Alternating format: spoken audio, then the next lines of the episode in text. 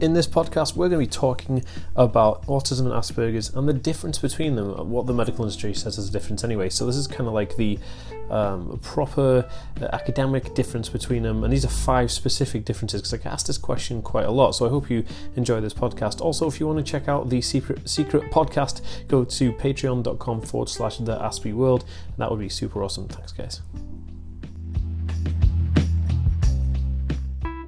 Everybody, just a really quick disclaimer. I'm not actually saying in this video that every single person who has Asperger's syndrome or classic autism falls into these specific rules. Um, this is literally just like a basic medical, I guess, or professional outline of, of the differences to show like some clear cut differences between the majority of the people. Also, Asperger's is an autism spectrum condition and it was taken out of the DSM 5 um, nomenclature for diagnosing people. So now it's just autism spectrum disorder and it's becoming autism autism spectrum condition. So Asperger's is autism and classic autism is autism. They're all under the umbrella of the autism spectrum. So Asperger's and autism, what's the difference? Let's find out. So, the first difference I want to discuss, and let me just set the tone of the language here. I'm going to be talking about classic autism when I talk about classic types of autism, and I'll talk about Asperger's syndrome when I talk about Asperger's syndrome. Now, a lot of people don't like to use classification terminology anymore because they find that it's derogative. But for the purpose of this video, educationally, we'll talk about Asperger's syndrome as like a higher functioning and then classic autism as a lower functioning, even though a lot of people don't like to use functioning labels. This is just for the purpose of this video. Okay, so number one is IQ or intellect. So basically, people with Asperger's syndrome usually have an average to above average IQ, meaning that they are intellectually quite bright and they tend to focus on like science and maths and history and some very deep scientific, um, complex, puzzled, kind of computer natured topics because that's the way that their brain is wired and other things that they're interested in. But they excel in those areas. Now, looking at the comparison between that and classic autism, people of classic autism have average to below average IQs. So the difference here is that people with Asperger's syndrome will usually or typically display a higher IQ average than that of a person with classic autism. A person with classic autism won't really be interested in the magnitude of intellect that a person with Asperger's syndrome usually displays. People like Albert Einstein had Asperger's syndrome.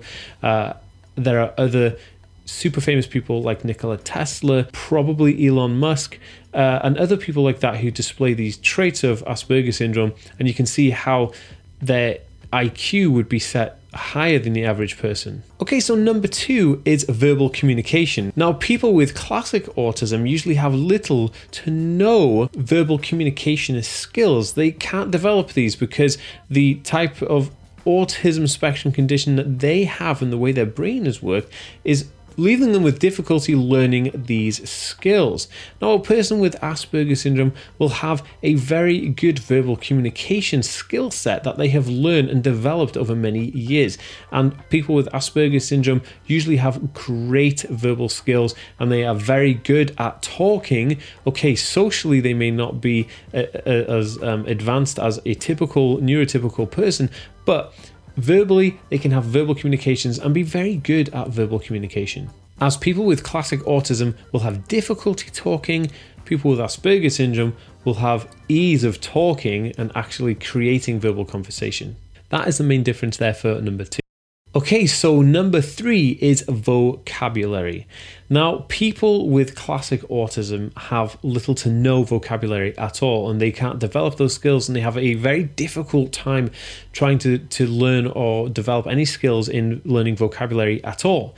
People with Asperger's syndrome have a vast, large, and quite huge volume of vocabulary that is usually somewhat complex, and they have some um, almost not an obsession, but an interest in vocabulary and expanding that vocabulary. So, people with Asperger's syndrome have a usually really good vocabulary skill set whereas people on the classic autism side wouldn't really tend to have that good a vocabulary or a large vocabulary set at all. So, people with classic autism, limited vocabulary. People with Asperger's syndrome, quite a high and volume of vocabulary in their vocabulary skill set. Okay, so number four is day to day skill set.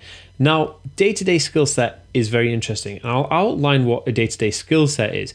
Basically, the things that a neurotypical person does on a daily basis, uh, which is like getting up, getting themselves ready for work or whatever, or school, and then getting themselves to school and going off on those tasks. Uh, don't think anything of it, but there are various skills that are entwined there in, in, in getting up and doing all those things. Now, there's things that range from like executive function skills to hygiene and then getting dressed and things like that, which is basically your daily life skills. Now, a person with Asperger's syndrome can learn to put on their clothes. They can learn to brush their own teeth, and then they can learn like things like the importance of going shopping or the things like the importance of getting a job. Um, they may need you know help with managing that job or managing their finances and organizing their life, but they can still learn the skills that they need to physically prepare themselves for something in the real world tasks. Now, a person who displays traits of classic autism would have a limited skill set in this region and would then rely on support and help lifelong for this type of skill set. So they may have issues with hygiene and cleanliness. They may have issues with trying to, you know, go to the bathroom on their own and use a toilet. They may have issues of putting on their own clothes and you know they have little to no concept of the reasoning for going out and doing shopping depending on their obviously level on the spectrum but a classic autism type person would need daily daily support and day-to-day help with those tasks because they just don't really develop those skills typically in a classic autism case. So, a person with Asperger's syndrome can live somewhat independently using their day to day skills, but a person with classic autism would need daily support and lifelong support for just those daily tasks alone, let alone emotional and physical support for other things. Okay, so number five is speech delay. Now, as autism is a developmental condition, um, it does have like a gradual time period of how it like develops from one thing to another. Now, one thing that is interesting between the difference of Asperger's syndrome and classic autism is speech delay. Now, typically, children who have Asperger's syndrome will not display speech delay in growing up. Like they they have they'll have typically a normal speech delay. Like I said, as their vocabulary is super intense and very um, varied, then their speech delay doesn't come into it. You know, they'll, they'll gradually get speech. They'll learn from like TV and movies and mimicking other people through echolalia and things like that, and then they'll learn how to to speak um, at a typical rate. Right now, people or kids and children with autism, of classic autism, they will have a speech delay in growing up. So, growing up, they will have a varied speech delay, and their speech will be very varied. Like, obviously, the, the delay will be there, but then also there'll be very um, big gaps in, in what they can say and how they relate that to real world situations. So, in short, Asperger's syndrome, typically not really much of a speech delay. Classic autism, there will be a speech delay present most of the time.